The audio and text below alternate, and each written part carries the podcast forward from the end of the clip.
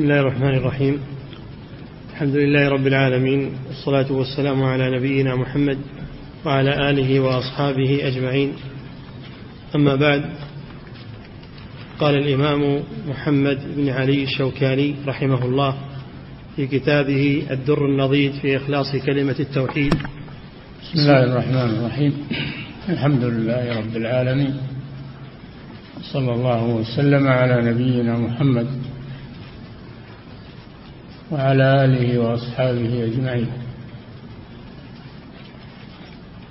ما بعد قد انتهينا ولله الحمد من رسالة الإمام الصنعاني رحمه الله تطهير الاعتقاد من أدران الإلحاد. والآن نشرع في رسالة الإمام الشوكاني الدر النضيد في إخلاص كلمة التوحيد. وغرضنا من ذلك الرد على الذين يقولون إن دعوة الشيخ محمد بن عبد الوهاب إلى التوحيد إنما هو مذهب له خاص. يسمونه المذهب الوهابي الذي ينكر الشرك وينكر يقولون هذا وهابي بزعمهم أن هذا شيء انفرد به الشيخ محمد بن عبد الوهاب رحمه الله. وهؤلاء الأئمة الصنعاني وهو معاصر للشيخ. ومدح الشيخ وأثنى على دعوته في قصيدته المشهورة.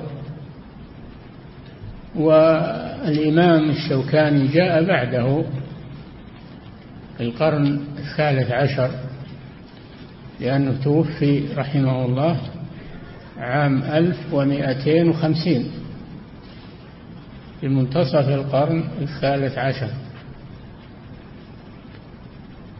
وهذا الإمام اهتم بتوحيد العبادة وإفراد الله بالعبادة. وله رسالة في تحريم البناء على القبور اسمها شفاء الصدور في تحريم البناء على القبور. وله كلام جيد في نيل الأوطار في هذا الموضوع. فلم ينفرد ولله الحمد الإمام الشيخ محمد بن عبد الوهاب في هذه الدعوة وإنما هي دعوة الأنبياء والمرسلين والأئمة المهتدين والشيخ محمد رحمه الله إنما قام ببيانها وتجديدها بعد من درست والدعوة إليها. هذا الذي قام به الشيخ محمد بن عبد الوهاب رحمه الله ونفع الله بدعوته وأنقذ الله به أمما وأجيالا. كانت غارقة في الشرك إلا من رحم الله.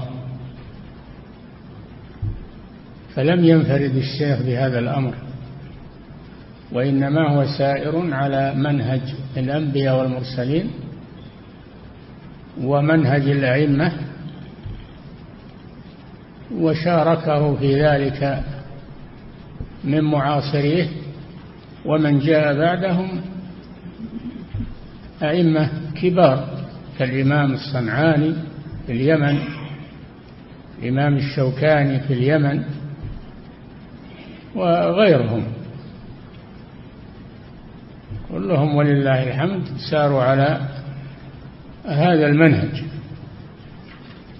ولا تخلو ولله الحمد البلاد والأمصار من دعاة إلى التوحيد وإفراد الله بالعبادة. وإن كانوا منبوذين ومضايقين لكنهم صامدون ولله الحمد. من هؤلاء جماعة أنصار السنة في مصر وفي السودان وفي غيرهما من البلاد يقومون بهذه الدعوة ويبينونها ويبينونها للناس. هذه الدعوة ليست خاصة بأهل نجد ولا بالشيخ محمد بن عبد الوهاب وإنما هي دعوة الأنبياء والمرسلين. ومن سار على نهجهم إلى يوم الدين. فنحن قرأنا هذه الرسائل تطهير الاعتقاد والذر النضيد وما يأتي بعد ذلك إن شاء الله كله لبيان ورد هذه الفرية التي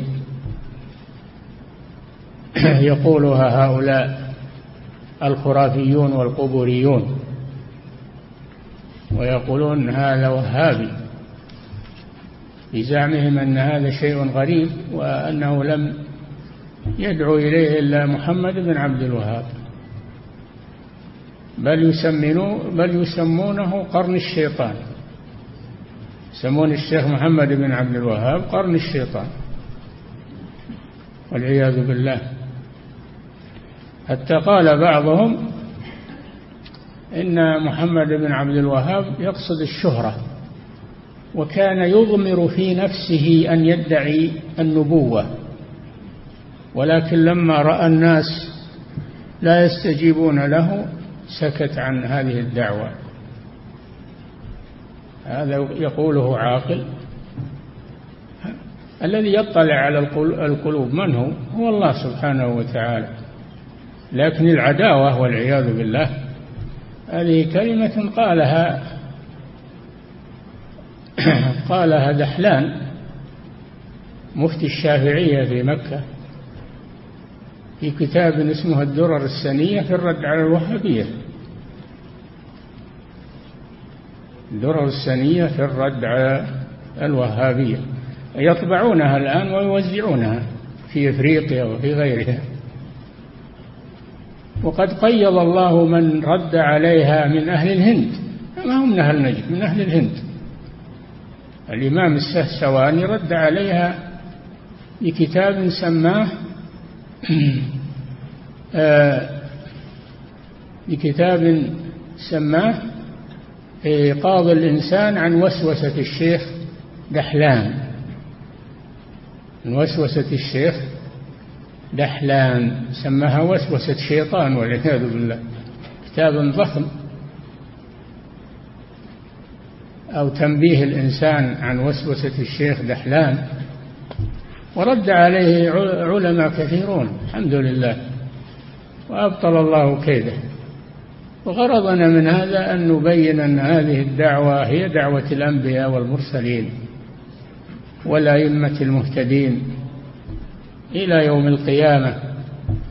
وإن عاداها من عاداها فإنما يضر نفسه.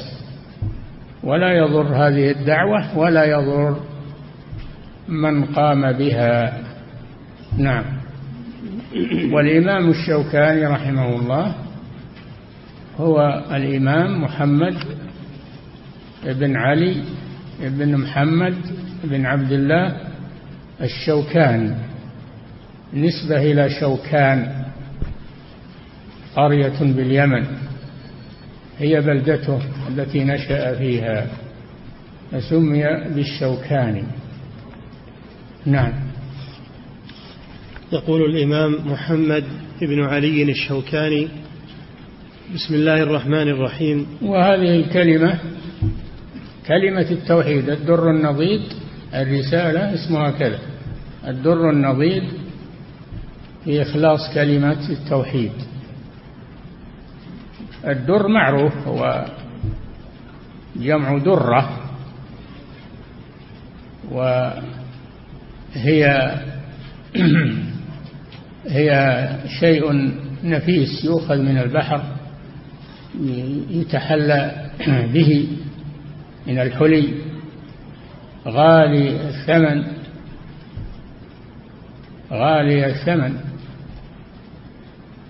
نضيد يعني منضود أي منظوم منظوم في سلك. شبه هذه الرسالة بالدر النضيد أنها رسالة قيمة والكلام فيها در لأنه مأخوذ من الكتاب والسنة كلام الأئمة.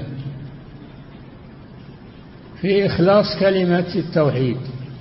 كلمة التوحيد هي لا إله إلا الله. هي لا إله إلا الله. تسمى كلمة التوحيد. لأنها تنفي العبادة عن غير الله وتثبتها لله. تنفي العبادة عن غير الله وتثبت العبادة لله وحده. تبطل جميع الآلهة ما سوى الله وتثبت الإلهية لله سبحانه وتعالى. فهي كلمة عظيمة تتكون من نفي وإثبات. نفي الشرك وإثبات التوحيد وأنه لا إله في الوجود إلا الله سبحانه وتعالى هو الإله الحق. وما سواه فهو آلهة باطلة. ذلك بأن الله هو الحق وأن ما يدعون من دونه هو الباطل وأن الله هو العلي الكبير. فهذه كلمة التوحيد وتسمى كلمة الإخلاص. كلمة الإخلاص لأنها تخلص العبادة لله وتنفيها عما سواه. تسمى كلمة الإخلاص. وتسمى كلمة التقوى. تسمى كلمة التقوى. وألزمهم كلمة التقوى وكانوا أحق بها وأهلها. فهي كلمة التقوى. وتسمى العروة الوثقى. من يكفر بالطاغوت ويؤمن بالله. هذا هو معنى لا إله إلا الله. كفر بالطاغوت والإيمان بالله. لا إله هذا كفر بالطاغوت. إلا الله هذا إيمان بالله وحده. لقد استمسك بالعروة الوثقى فمن يكفر بالطاغوت ويؤمن بالله هذا معنى لا إله إلا الله تماما. فقد استمسك بالعروة الوثقى لا انفصام لها. والله سميع عليم. فهي العروة الوثقى وهي كلمة التقوى وهي كلمة الإخلاص وهي مفتاح الجنة كما في الحديث مفتاح الجنة لا إله إلا الله. ومن كانت آخر كلامه دخل الجنة. وليس المراد النطق بها فقط بل المراد النطق بها مع اعتقاد معناها والعمل بمقتضاها. أما النطق بها من غير معرفة لمعناها ومن غير عمل بمقتضاها فإنها لا تفيده شيئا. وقال إخلاص كلمة التوحيد. إخلاص. لأن هناك من يقول لا إله إلا الله ولا يخلص. هذه الكلمة. وهم على قسمين. القسم الأول المنافقون الذين يقولونها بألسنتهم ولا يعتقدونها في قلوبهم وإنما يقولونها نفاقا. فهم لا يخلصونها لله عز وجل. الفريق الثاني القبوريون الذين يقولونها بألسنتهم يقولونها بألسنتهم ويريدون معناها ولكنهم لا يعملون بمقتضاها فيعبدون غير الله يعبدون الموتى والقبور. فهم يقولون لا إله إلا الله بألسنتهم ويخالفونها بأفعالهم فلا تنفعهم لا إله إلا الله. النبي صلى الله عليه وسلم قال أمرت أن أقاتل الناس حتى يقولوا لا إله إلا الله. فإذا قالوها عصموا مني دماءهم وأموالهم إلا بحقها وحسابهم على الله. فمن قال لا إله إلا الله حكم بإسلامه وكف عنه. من قال لا إله إلا الله فإنه يحكم بإسلامه. ويكف عنه القتل. فإن كان صادقا نفعته لا إله إلا الله. وإن كان كاذبا كالمنافقين فإنها تنفعه في الدنيا فيعصم دمه وماله لكنها لا تنفعه في الآخرة هو في الدرك الأسفل من النار.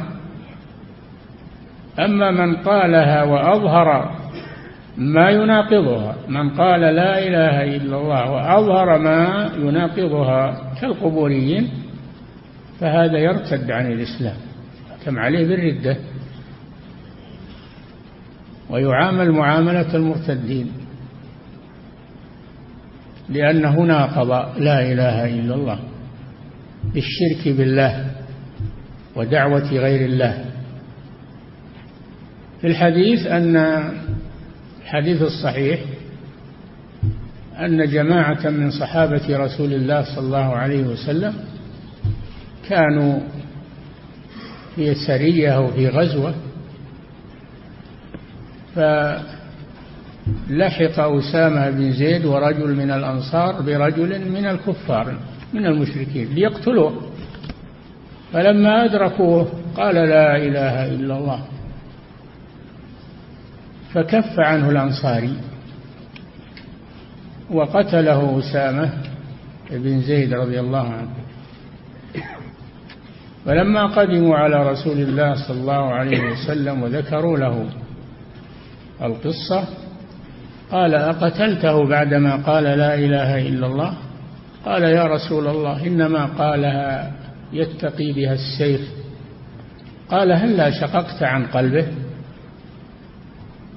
هلا شققت عن قلبه ما ما تفعل بلا إله إلا الله إذا جاءت يوم القيامة. فما زال يكررها حتى تمنى زيد أنه لم يسلم قبل ذلك. مع أنه يحب زيد حبا شديدا ويحب أباه ولكنه لامه على هذه الفعلة مع أنه مجتهد. زيد رضي الله عنه مجتهد. أسامة يحب أسامة ويحب أباه زيد بن حارثة ولكنه لم يتركه على هذه الفعلة بل عاتبه عتابا شديدا. فمن قال لا إله إلا الله وجب أن يكف عنه لأننا لا نحكم على ما في القلوب وإنما نحكم على الظاهر. فمن أظهر الشرك حكمنا بكفره. ومن كان يقول لا إله إلا الله ولم يظهر شيئا فإننا نعامله معاملة المسلم ويحرم دمه وماله. هذا هو المنهج هذا هو المنهج السليم الموافق للكتاب والسنة. ولهذا قال فإذا قالوها عصموا مني دماءهم وأموالهم إلا بحقها. يعني إذا جاءوا بشيء يخالف حق لا إله إلا الله فإنهم لا لا يعصم دمه ولا ماله. إذا جاءوا بشيء يخالف حق لا إله إلا الله فإنه لا يعصم دمه وماله. ثم قال وحسابهم على الله. إذا قالوها ولم يخلوا بشيء من حقها فحسابهم على الله. فإن كانوا صادقين فإنها تنفعهم عند الله. وإن كانوا منافقين فإنها لا تنفعهم عند الله وإن كانت تنفعهم في الدنيا بأن يحكم بإسلامهم ويعاملون معاملة المسلمين لأنه ليس لنا إلا الظاهر ما لم يتبين من أحد الشرك والكفر فنعامله معاملة الكفار والمشركين. وأيضا لا بد من الإخلاص. قال أبو هريرة للرسول صلى الله عليه وسلم من أحق الناس بشفاعتك يا رسول الله؟ قال من قال لا إله إلا الله خالصا من قلبه. خالصا من قلبه يعني لم يقلها نفاقا وإنما قالها خالصة من قلبه. هذا قيد. هذا قيد عظيم إخلاص. وكذلك قال صلى الله عليه وسلم في حديث عتبان فإن الله حرم على النار من قال لا إله إلا الله يبتغي بذلك وجه الله. يبتغي بذلك وجه الله. بهذا القيد أما الذي يقولها آه، رياء وسمعة أو أو نفاقا هذا لا يبتغي بها وجه الله. ولا يحرمه الله على النار. لكن نحن نكف عنه ما دام لم يظهر لنا شيء. وقال صلى الله عليه وسلم من قال لا إله إلا الله وكفر بما يعبد من دون الله. شوف وكفر بما يعبد من دون الله. لأن هناك كثير يقولون لا إله إلا الله لكن لا يكفرون بما يعبد من دون الله. بل إما هم يعبدون غير الله بالقبور والأضرحة وإما أنهم لا يحكمون بكفر من فعل ذلك. فهم ما كفروا بما يعبد من دون الله. حتى ولو لم يفعلوه.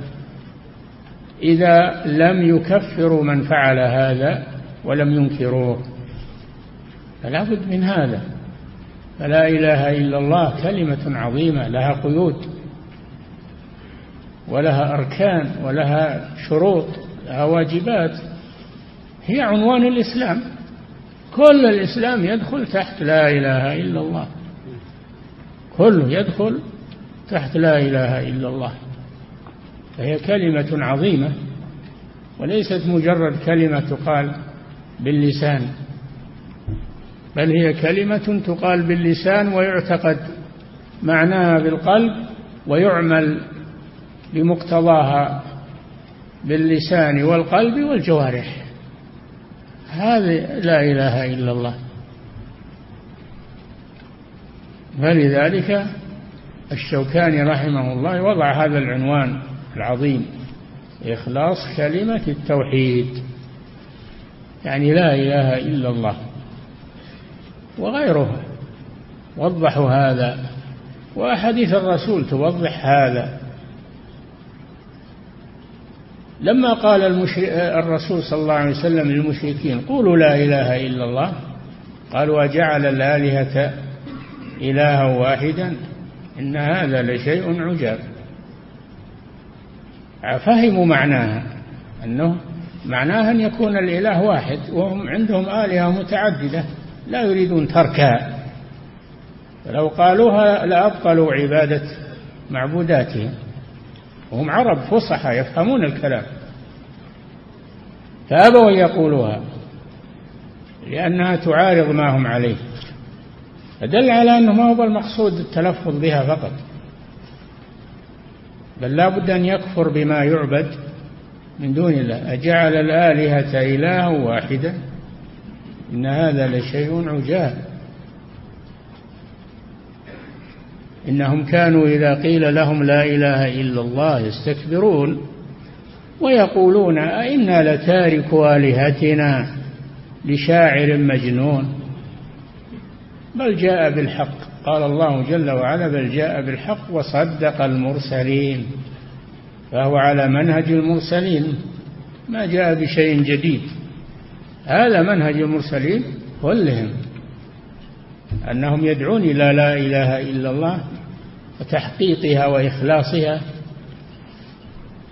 ولما قال النبي صلى الله عليه وسلم لعمه أبي طالب وهو يحتضر الموت قال له يا عم قل لا إله إلا الله. كلمة أحاج لك بها عند الله. كان عنده أبو جهل ورجل آخر من المشركين. فقالوا أترغب عن ملة عبد المطلب؟ شوف الرسول ما قال اترك ملة عبد المطلب. قال قل لا إله إلا الله. لكن هم فهموا أنه إذا قالها ترك ملة عبد المطلب وهو عبادة الأوثان. وترغبوا عن ملة عبد المطلب كرر عليه الرسول كرروا عليه ترغب عن ملة عبد المطلب فأخذته الحمية الجاهلية والعياذ بالله وقال هو على ملة عبد المطلب ومات على ذلك. الحمية الجاهلية أخذته وهو يعلم أن محمدا صلى الله عليه وسلم رسول الله وأنه صادق. بما يدعو إليه. لكن يقول ما نحب أننا نسب آباءنا وآلهة آبائنا. فلولا أن أجيء بسبة تجر على أشياخنا في المحافل هذا من قصيدته اللامية. يعني يقول لولا أن أن أني أني أجيء بسبة تجر على أشياخنا في المحافل لاتبعت محمد صلى الله عليه وسلم. ولقد علمت بأن دين محمد من خير أديان البرية دينا لولا الملامة أو حذار مسبة لرأيتني سمحا بذاك مبينا. الحمية الجاهلية أخذته والعياذ بالله. حمية على أجداده وآبائه. فهذا هو هو المطلوب من لا إله إلا الله. ليست مجرد كلمة تقال أو تكرر في الأوراد الصباحية والمسائية وهو مقيم على عبادة غير الله. يقول يا الله ثم يقول يا حسين يا علي يا عبد القادر. وهكذا. ما ما إذا ما معنى لا إله إلا الله؟ هذا تناقض والعياذ بالله. فهذا لا تنفعه لا إله إلا الله لأنه ناقضها. فالواجب أن يفهم هذا. فهذا هو الذي حدا بالإمام الشوكاني أن يؤلف هذه الرسالة.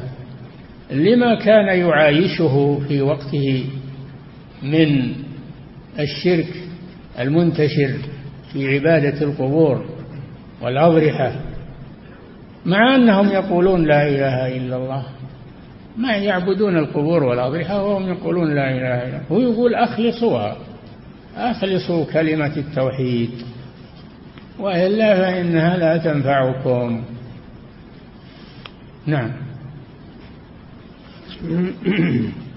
يقول الإمام محمد بن علي الشوكاني رحمه الله في كتابه الدر النضيد في إخلاص كلمة التوحيد.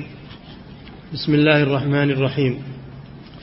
أحمدك لا أحصي ثناء عليك أنت كما أثنيت على نفسك وأصلي وأسلم على رسولك وآل رسولك. نعم.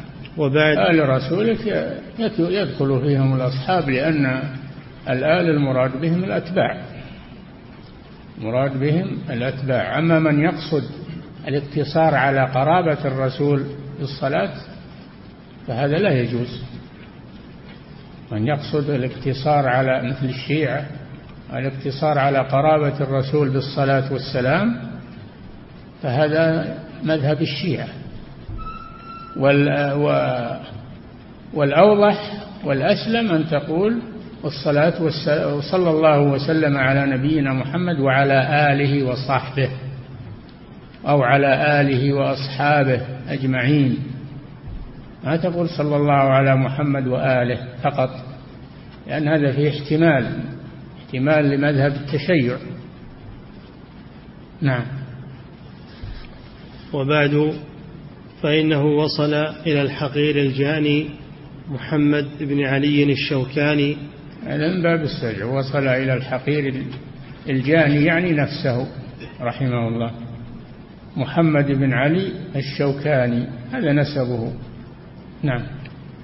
غفر الله له ذنوبه وستر عن عيون الناس عيوبه. هذا اعتراف منه رحمه الله تقصير ولا يزكي نفسه. نعم. سؤال عالم مفضال عارف بما قد قيل. آه سؤال. سؤال عالم مفضال عارف بما قد قيل وما يقال في مدارك الحرام والحلال. عند اختلاف الأقوال وتباين آراء الرجال وهو العلامة الفهامة الأفخم محمد بن أحمد ابن, ابن محمد مشحم. نعم. أكثر هذا عالم يسأله. يريد أن توضيح هذه المسألة. يريد منه توضيح هذه المسألة للناس. نعم.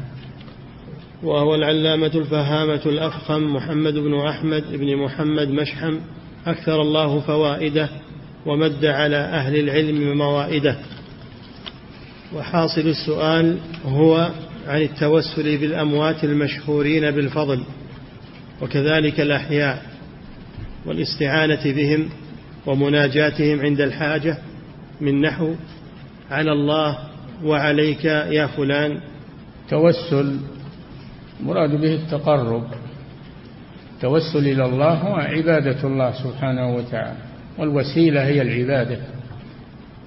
سميت وسيلة لأنها تقرب إلى الله سبحانه وتعالى. والتوسل بالمخلوقين هذا لا يجوز. إن كان هذا التوسل معه عبادة لهم صرف شيء من العبادة لهم فهذا شرك أكبر. وهذا ما عليه القبوريون. يتوسلون بهم يعبدونهم من دون الله وإذا أنكر عليهم قالوا حنا قصدنا توسل بهم إلى الله. يشركون بهم ويقولون قصدنا التوسل. هذا شرك أكبر. هذا ما عليه أهل الجاهلية. ويعبدون من دون الله ما لا يضرهم ولا ينفعهم ويقولون هؤلاء شفعاؤنا عند الله. والذين اتخذوا من دونه أولياء ما نعبدهم إلا ليقربونا إلى الله زلفى قصدهم التوسل. ويعبدونهم. ما نعبدهم اعترفوا أنهم يعبدونهم. ما نعبدهم إلا ليقربونا إلى الله زلفى. هل العبادة تصلح لغير الله؟ تصلح للأولياء؟ يقولون هم تصلح لأنهم قصدنا أنهم يقربوننا إلى الله. نحن نتقرب إليهم من أجل أن يقربونا إلى الله. سبحان الله. الله شرع لكم هذا. الله شرع لكم أن تتقربوا إليه وحده ولا تتقربوا إلى غيره. فهذا التوسل شرك. إذا كان معه صرف للعبادة لغير الله فهو شرك كما في القرآن. أما إذا كان مجرد توسل ليس معه شرك فهذا بدعة. التوسل الذي ليس معه عبادة للمتوسل به هذا بدعة ووسيلة إلى الشرك.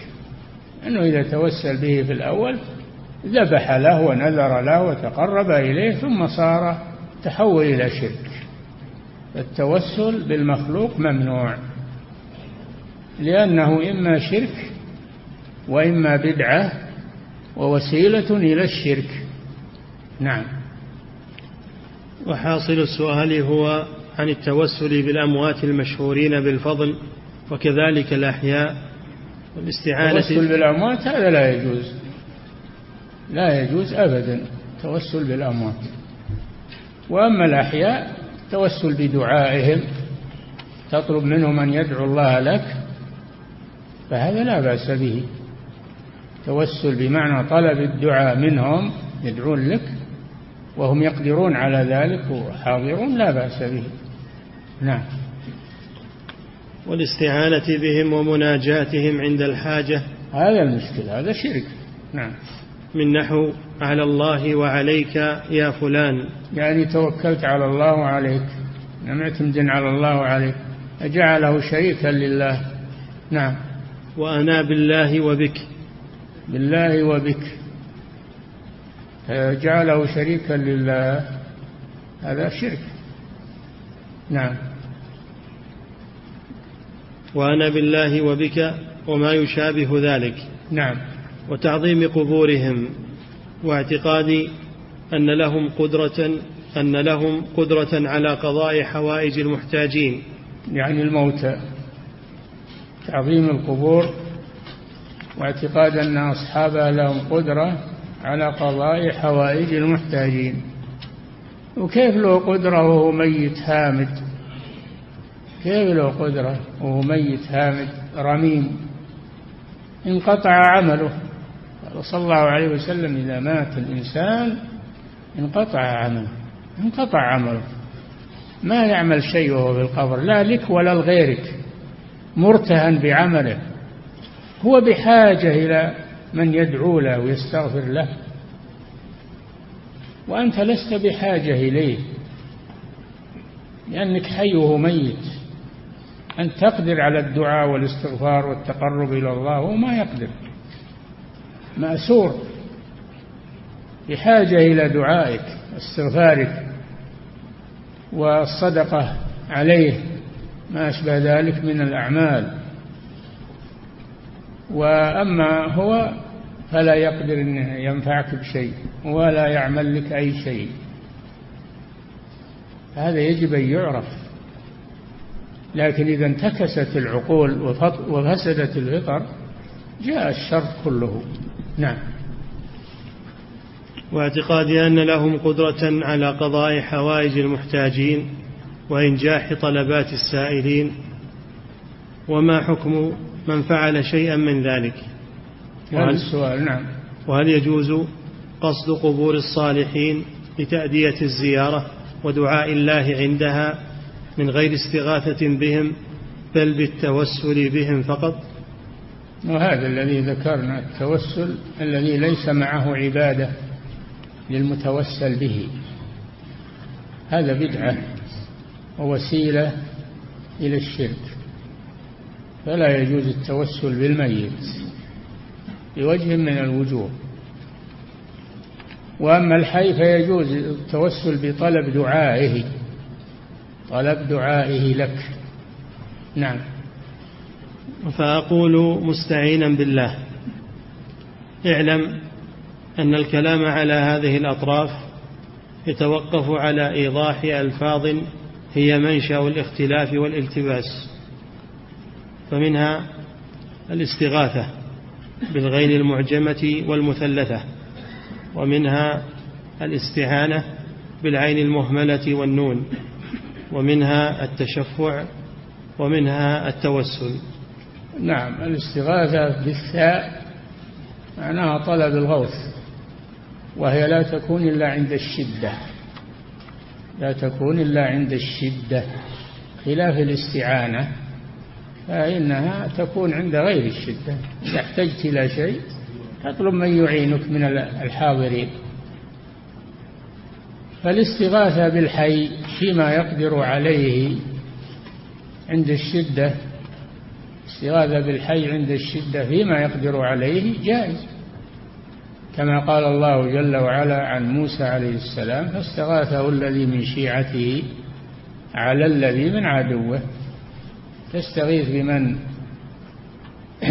يحميك من العدو لمن يحميك من السبع من الخطر.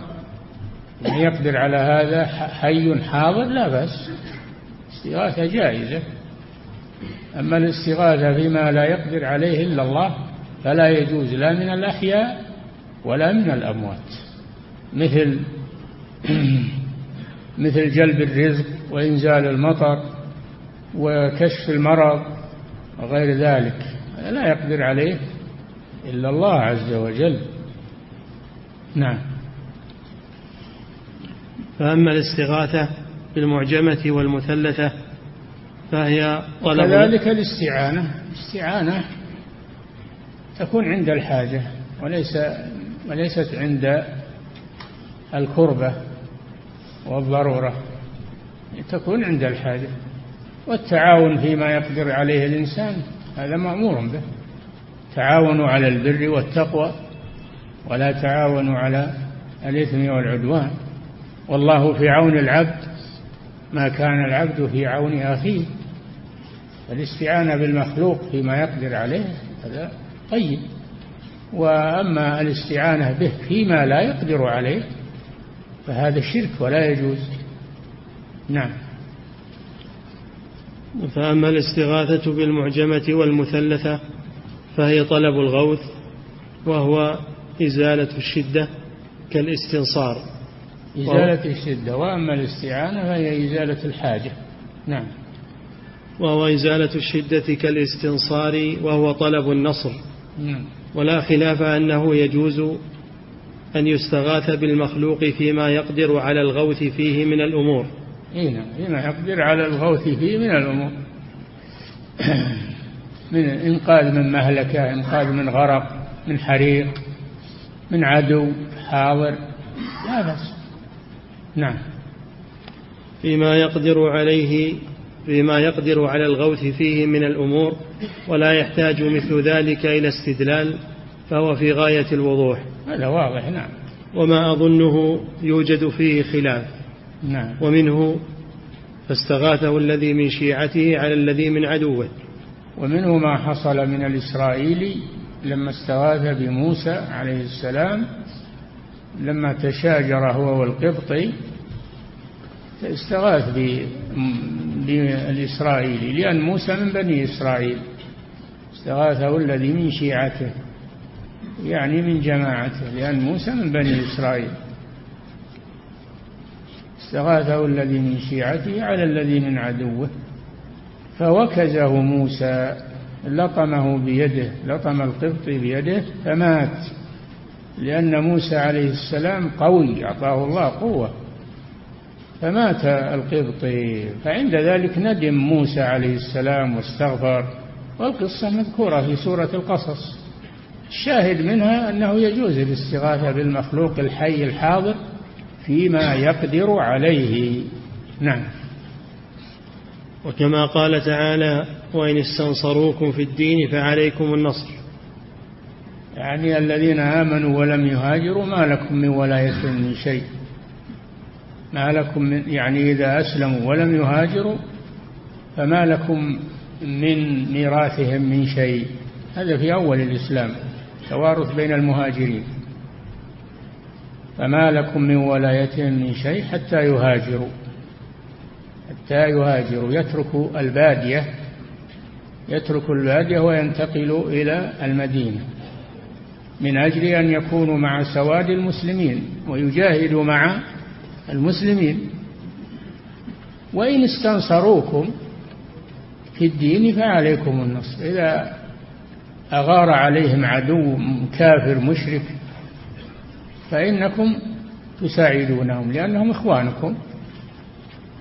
لأنهم إخوانكم والتناصر بين المسلمين. وإن استنصروكم بالدين فعليكم النصر. إلا على قوم بينكم وبينهم ميثاق. إذا كان الكفار المستنصر عليهم بينهم وبين المسلمين المستنصر بهم ميثاق فلا يجوز للمسلمين أن يقاتلوا المعاهدين. وفاء بالعهد نعم. وكما قال تعالى وتعاونوا على البر والتقوى. هذا في الاستعانة. الاستعانة هي طلب العون عند الحاجة. في أمر يحتاج إلى الإعانة هذا لا بأس به لمن يقدر. تعاونوا على البر والتقوى ولا تعاونوا على الإثم والعدوان. والله في عون العبد ما كان العبد في عون أخيه. أما الأمور التي لا يقدر عليها إلا الله فلا يستعان إلا بالله سبحانه وتعالى. إياك نعبد وإياك نستعين. هذا فيما لا يقدر عليه إلا الله سبحانه وتعالى. يعني لا نستعين إلا بك. لا نستعين بمخلوق. هذا فيما لا يقدر عليه إلا الله. نعم. وأما ما لا يقدر عليه إلا الله فلا يستغاث فيه إلا به. إلا به إلا بالله سبحانه وتعالى. نعم. كغفران الذنوب نعم. والهداية وإنزال المطر والرزق ونحو ذلك. هذا لا يقدر عليه إلا الله ما تستغيث بأحد. تستغيث إلا بالله. نعم. كغفران الذنوب والهداية وإنزال المطر والرزق ونحو ذلك. كما قال تعالى ومن يغفر, ومن يغفر الذنوب إلا الله. ومن يغفر يعني لا أحد لا أحد يغفر الذنوب. إلا الله فلا تطلب المغفرة إلا من الله. لا تطلبها من مخلوق لا نبي ولا غير نبي. نعم. وقال سبحانه إنك لا تهدي من أحببت ولكن الله يهدي من يشاء. الهداية هداية القلوب لا يقدر عليها إلا الله. إنك لا تهدي من أحببت يعني لا تهدي قلبه. أما أنك تهديه بمعنى تدعوه تدله لا هذا لا لا بأس. الهداية على قسمين هداية الدلالة والإرشاد وهداية التوفيق. هداية الدلالة والإرشاد يقدر عليها المخلوق.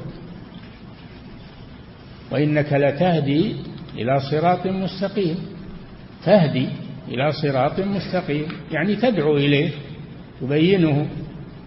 وأما هداية القلوب فلا يقدر عليها أحد لا الرسول ولا غيره.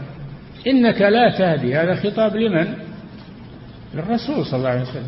إنك لا تهدي من أحببت ولكن الله يهدي من يشاء وهو أعلم بالمهتدين. ما يضع الهداية إلا في من يعلم أنه يصلح له. الهداية هداية القلوب هذه بيد الله سبحانه وتعالى. بعض الناس يغلط إذا قيل له عيالك ما يصلون عيالك ما تقول لهم. قال والله الهداية بيد الله. نعم الهداية القلوب بيد الله لكن هدايتهم بالدعوة والإنكار هذه بيدك. تنكر عليهم وتدعوهم للصلاة. بل تضربهم تضربوهم عليها بعشر. إنما نطلب منك هداية القلوب نطلب منك هداية الدعوة والأمر بالمعروف والنهي عن المنكر. هذا اللي نطلبه منك. نعم. وقال تعالى يا أيها الناس اذكروا نعمة الله عليكم. هل من خالق غير الله يرزقكم من السماء والأرض؟ هل من خالق؟ يعني ما؟ هذه بمعنى النفي. لا لا خالق لا خالق يرزقكم من السماء والأرض إلا من هو؟ إلا الله. هل من خالق؟ هذا استفهام بمعنى النفي. لا خالق غير الله يرزقكم من السماء والأرض فالرزق بيد الله سبحانه وتعالى. نعم. وعلى هذا يحمل ما أخرجه الطبراني في معجمه الكبير. إيه، نقف عند هذا. نعم. يقول فضيلة الشيخ وفقكم الله يقول هل صحيح أن أهل نجد والحجاز يعظمون الإمام محمد ابن عبد الوهاب رحمه الله أكثر من تعظيمهم للأئمة الأربعة وغيرهم. من قال هذا؟ هو متبع للأئمة الأربعة هو من أتباعهم. من أتباع الأئمة الأربعة. ويثني عليهم ويدعو لهم ويقتدي بهم. فهو ليس أفضل من الأئمة الأربعة. نعم. يقول فضيلة الشيخ وفقكم الله يقول هل ثناء فضيلتكم على جماعة؟ نعم. يقول هل ثناء فضيلتكم على جماعة أنصار السنة في مصر والسودان هو ثناء على أشخاص معينين أم على ما تقوم به الجماعة بصفة عامة؟ أنا ما ذكرت أشخاص معينين. أنا أقول أهل آه، أنا أقول أنصار السنة أنصار السنة. وأنصار السنة في أي مكان في مصر وفي غيرها. من نصر السنة فنحن نثني عليه. وهؤلاء قاموا بدعوة إلى التوحيد وقاموا بإنكار الشرك في بلاد فيها الشرك وفيها فجزاهم الله خيرا ولهم جهود. نعم. ولا نعني أشخاصا نعني الجماعة. نعم. يقول فضيلة الشيخ وفقكم الله يقول إذا كان الزوج يدعو زوجته إلى عقيدة الأشعرية ويصر على ذلك فما الواجب عليها وهي تخاف على عقيدتها وعلى واجب عليها معصيته. واجب عليها أولا أن تبين لها أن هذا خطأ أن الأشاعرة على خطأ. فإن قبل وإلا فإنها لا تطيعه في ذلك. نعم. تبقى على عقيدة أهل السنة والجماعة. نعم. يقول فضيلة الشيخ وفقكم الله الناس يعلمون أن الشرك حرام لكنهم لا يعلمون أن ما يفعلونه هو شرك وذلك لجهلهم. الشرك واضح ما يحتاج إلى ما هو بيجهل الشرك. الشرك هو دعوة غير الله ذبح لغير الله النذر لغير الله الدعاء دعاء غير الله والاستغاثة بالأموات هذا واضح ما ما فيه لبس إنه شرك. كل يعرف هذا. نعم. ويقول حفظك الله يقول وبعضهم عوام وكبار سن مداركهم عوام وكبار سن وسمعوا سمعوا إن هذا شرك. سمعوه من الدعاة وفي الكتب وفي الإذاعات. سمعوا هذا لكن ما يريدون التزحزح عنه. هؤلاء قامت عليهم الحجة. قامت على وش الحجة؟ يعني إنك تدخل الإيمان في قلبه؟ لا الحجة إنك تبلغه. قد بلغته الحجة لكن أبى. ماذا تعمل معه؟ نعم. يقول فضيلة الشيخ وفقكم الله يقول ورد حديث النبي صلى الله عليه وسلم أمرت أن أقاتل الناس حتى يقولوا لا إله إلا الله. ثم ذكر فإن فعلوا ذلك عصموا مني دماءهم. إذا قالوها. نعم. فإذا قالوها عصموا مني دماءهم وأموالهم إلا بحقها. ما معنى حقها في هذا الحديث؟ حقها الذي هو أركان الإسلام. حقها أركان الإسلام. إذا جحدوا شيئا من أركان الإسلام فإنهم يقاتلون. ولهذا قاتل أبو بكر الصديق رضي الله عنه مانع الزكاة. وقال إن الرسول يقول إلا بحقها وإن الزكاة من حقها يعني من حق لا إله إلا الله. نعم. يقول فضيلة الشيخ وفقكم الله يقول كيف نرد على من يحتج بحديث النبي صلى الله عليه وسلم وهو من قال لا إله إلا الله الحديث فيقول المطلوب هو القول لا العمل بمقتضاه. الرسول ما قال لا إله إلا الله وسكت. من قال لا إله إلا الله خالصا من قلبه. من قال لا إله إلا الله وكفر بما يعبد من دون الله. كفر بما يعبد من دون الله. حرم على النار من قال لا إله إلا الله. يبتغي بهذا القيد يبتغي بذلك وجه الله. لها قيود يا أخي لا حديث. ما هو بتاخذ حديث واحد وتترك بقية الأحاديث نعم. يقول فضيلة الشيخ وفقكم الله كيف يرد على من يستدل بحديث الشفاعة والذي فيه ويخرج أو ويخرج من النار من لم يعمل خيرا قط؟ يستدلون به؟ نعم لكنه من أهل التوحيد ومات لم يتمكن من العمل. قال لا إله إلا الله وقتل أو مات قبل أن يتمكن من العمل. فهذا من أهل التوحيد وهو معذور بترك العمل لأنه لم يتمكن منه. أما من مكن وعمر مئة سنة ولا يصلي ولا يصوم وبس يقول لا إله إلا الله تقول هذا من أهل الجنة وهذا تدركه الشفاعة من يقول هذا؟ نعم. يقول فضيلة الشيخ وفقكم الله هل الحكم وأنا كما قلت لكم يا إخوان ما يؤخذ بحديث واحد وتترك بقية الأحاديث. يجمع بين الأحاديث ويقيد بعضها ببعض يقيد بعضها ببعض ويرجع بعض. هذا من رد المتشابه إلى المحكم. أما الأخذ بحديث واحد متشابه ويترك الأحاديث المحكمة فهذا طريقة أهل الزيغ. فأما الذين في قلوبهم زيغ فيتبعون ما تشابه منه. إلى أن قال والراسخون في العلم يقولون آمنا بكل المحكم والمتشابه كل من عند ربنا. وراك تأخذ طرف وتخلي الطرف الثاني إلا أنك تبي هواك فقط.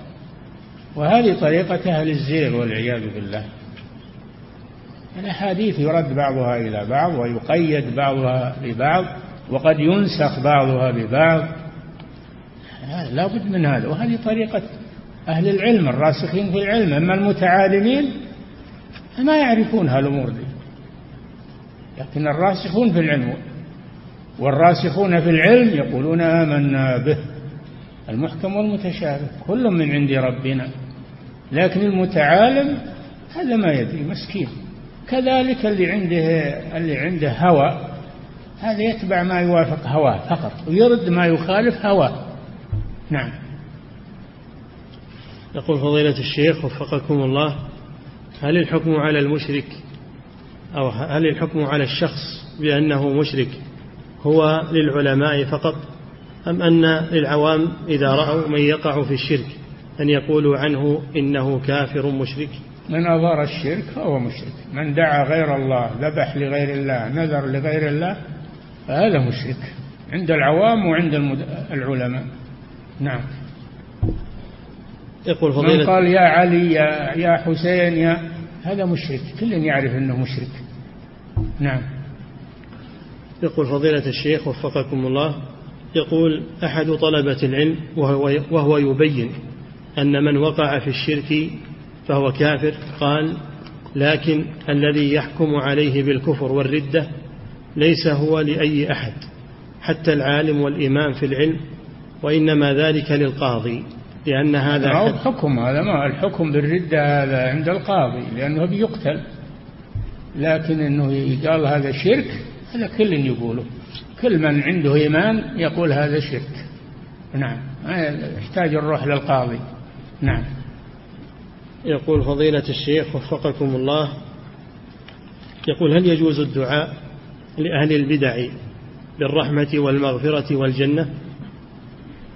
إذا كانوا مسلمين كانوا مسلمين لم يخرجوا بالبدعة من الإسلام فإنهم يدعى لهم ينصحون ويدعوا يدعون إلى ترك البدعة ويدعى لهم مع مع المسلمين عموما.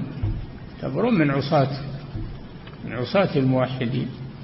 إلا إذا كانت بدعتهم تقتضي الشرك والكفر تخرجهم من الدين؟ فلا مثل دعاء غير الله وعبادة القبور والأضرحة هذه بدعة شركية.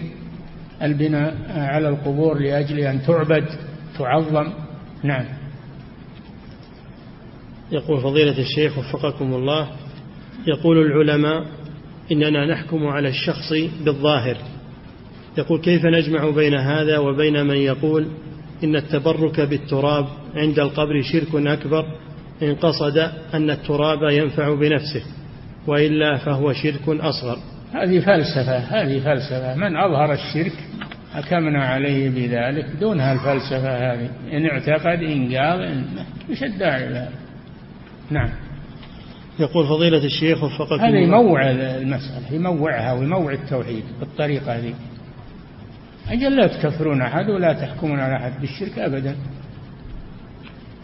حتى تأتي هذه التفصيلات وهذه الفلسفات وهذه نعم. نعم. يقول فضيلة الشيخ وفقكم الله.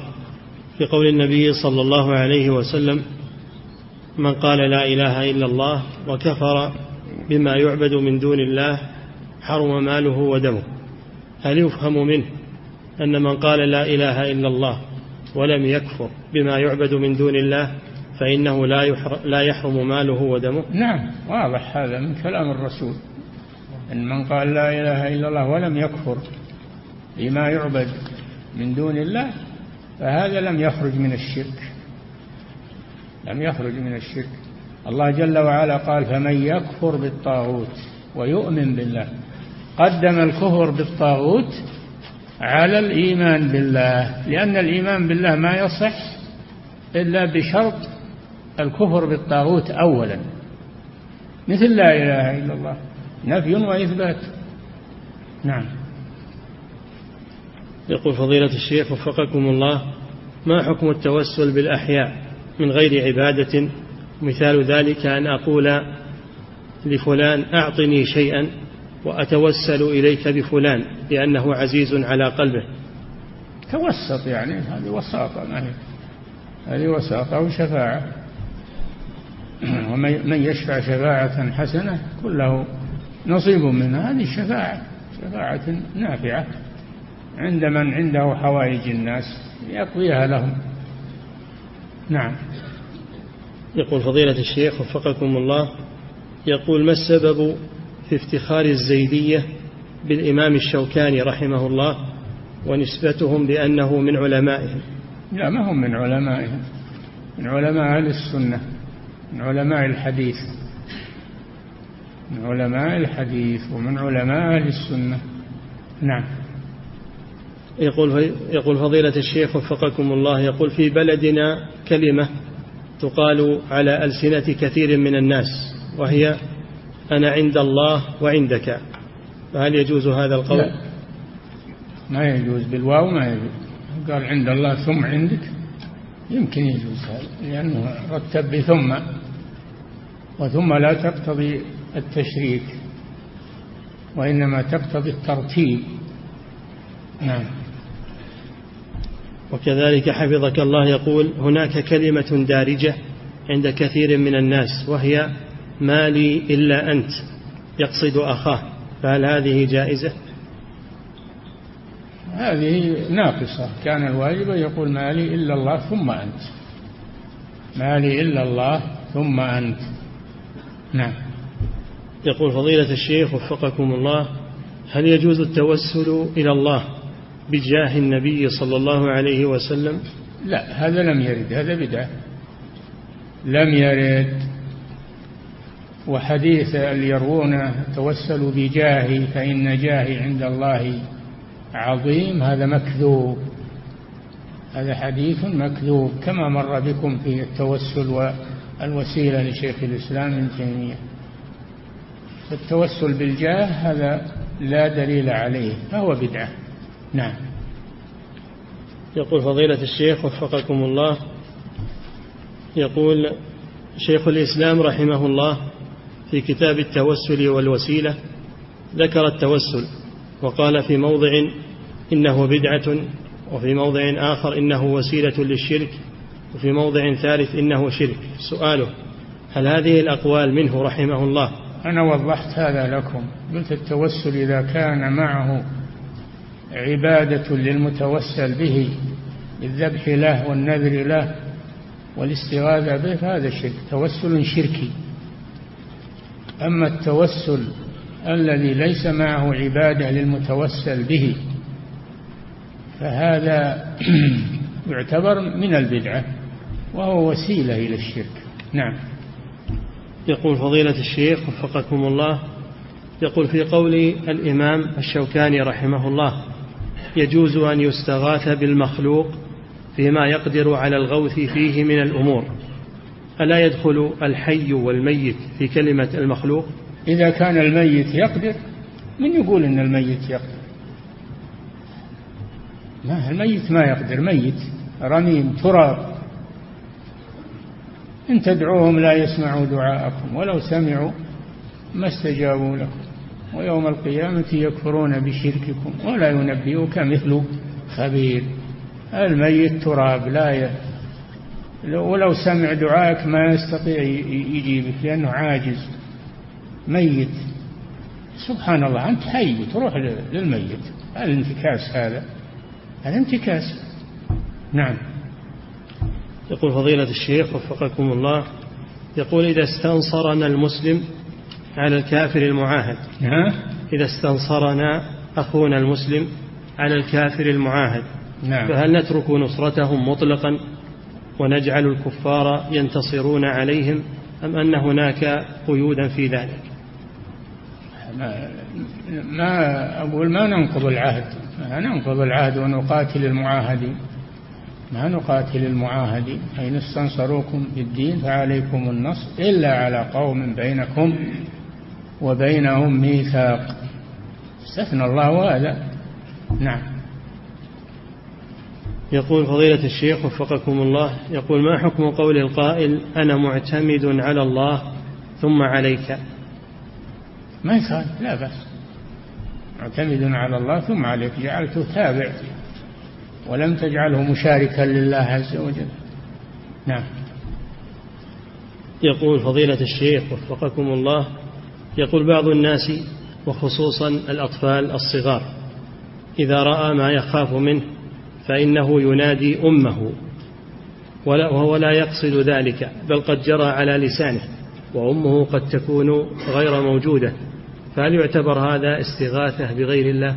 هذا طفل طفل هذا ما بعد دخل التكليف ولا يشوف إلا أمه هي اللي عنده وهي اللي تعطيه وهي اللي فهو يستنجد بها. لأن ما ينفعه يجيب له الماء ويجيب له الطعام ويشيله إلا أمه. هذا قصده. نعم. يقول فضيلة الشيخ وفقكم الله هل يجوز أن يقول القائل أنا بوجهك يا فلان فاحمني من فلان إذا حدد المطلوب قال أنا وجهك في تحميني من فلان هذا أمر خفيف هذا أمر سهل. نعم. حدد هذا. نعم. يقول فضيلة الشيخ وفقكم الله يقول ما سبب تسمية دعاة التوحيد في كل مكان تسميتهم بالوهابية؟ ابتداء من الشيخ محمد بن عبد الوهاب رحمه الله حيث أصبحت هذه الكلمة تنفر كثيرا من الناس من دعاة التوحيد. لا والله ما تنفر هذا هذا فخر لنا ولله الحمد إن اللي يدعو إلى التوحيد يسمى وهابي. اذا اللي يدعو إلى الشرك وش يسمى؟ يسمى إيش؟ جاهلي. هذا فخر لنا خلهم يسمون فخر الحمد لله. نعم. يقول فضيلة هذه شهادة منهم أن دعوة الوهابية أنها إلى التوحيد. نعم. يقول فضيلة الشيخ وفقكم الله يقول السائل والداي يقول يقول آه، صاحب لنجة رحمه الله يقول إن كان تابع أحمد متوهبا, متوهبا فليشهد الثقلان أنني وهابي. يعني الرسول أحمد يعني الرسول. إن كان تابع أحمد متوهبا فليشهد الثقلان أنني وهابي. نعم. يقول فضيلة الشيخ وفقكم الله يقول السائل والداي من باكستان. ها؟ يقول إن والده ووالدته من باكستان. ولا يفهمان اللغة العربية. وكثيرا ما ما يقولان يا رسول الله. يقول هل أعذرهما بذلك أم ماذا أصنع معهما؟ لا ما يجوز لك تعذرهم بهذا. بين لهم بلغتهم أن تفهم لغتهم بين لهم. بلغتهم من هذا لا يجوز. نعم. يقول فضيلة الشيخ وفقكم الله يقول رجل يصلي ومر بين يديه رجل فمنعه. نعم. رجل يصلي فمر بين يديه رجل آخر فمنعه لكنه مر. هل تبطل صلاته بذلك؟ لا ما تبطل صلاته لكن المار يأثم. المار عليه إثم عظيم. والمصلي ليس عليه شيء لأنه منعه ولكنه غلبه مر. فالإثم على المار. لو يعلم المار بين يدي المصلي ماذا عليه لكان أن يقف أربعين خير من أن يمر بين يديه. نعم. وكذلك حفظك الله إذا مرت المرأة أمام الرجل في صلاته فهل تبطل صلاته بذلك؟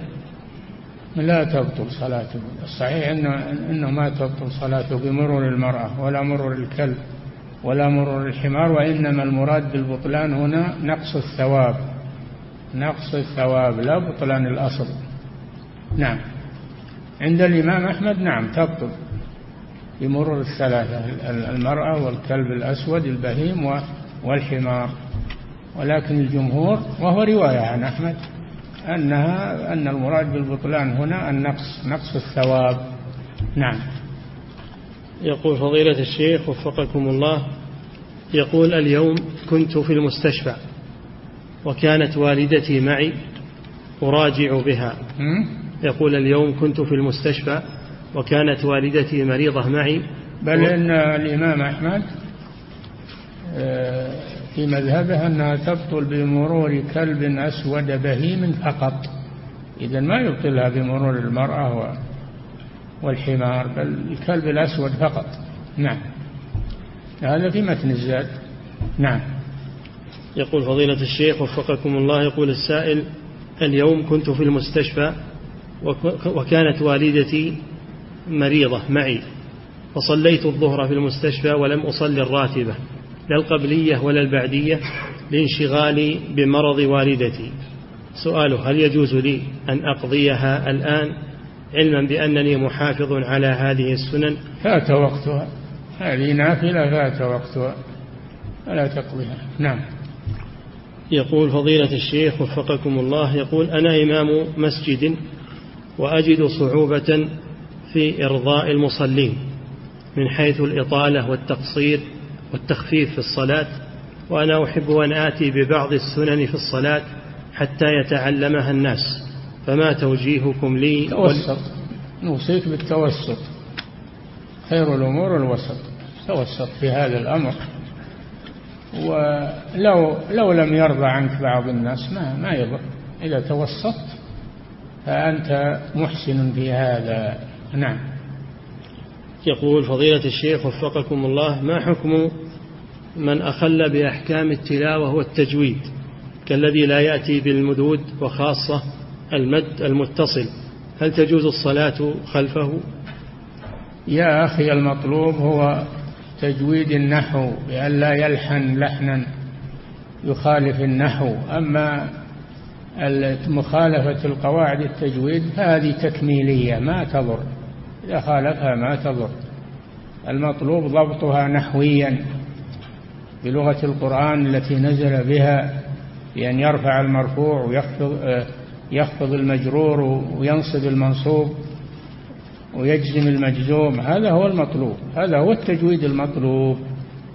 وأما التجويد اللي هو الإدغام والغنة والمدود هذه تكميلية إن حصلت من غير مبالغة فلا بأس. حتى المبالغة ما تجوز فيها لكن التوسط فيها.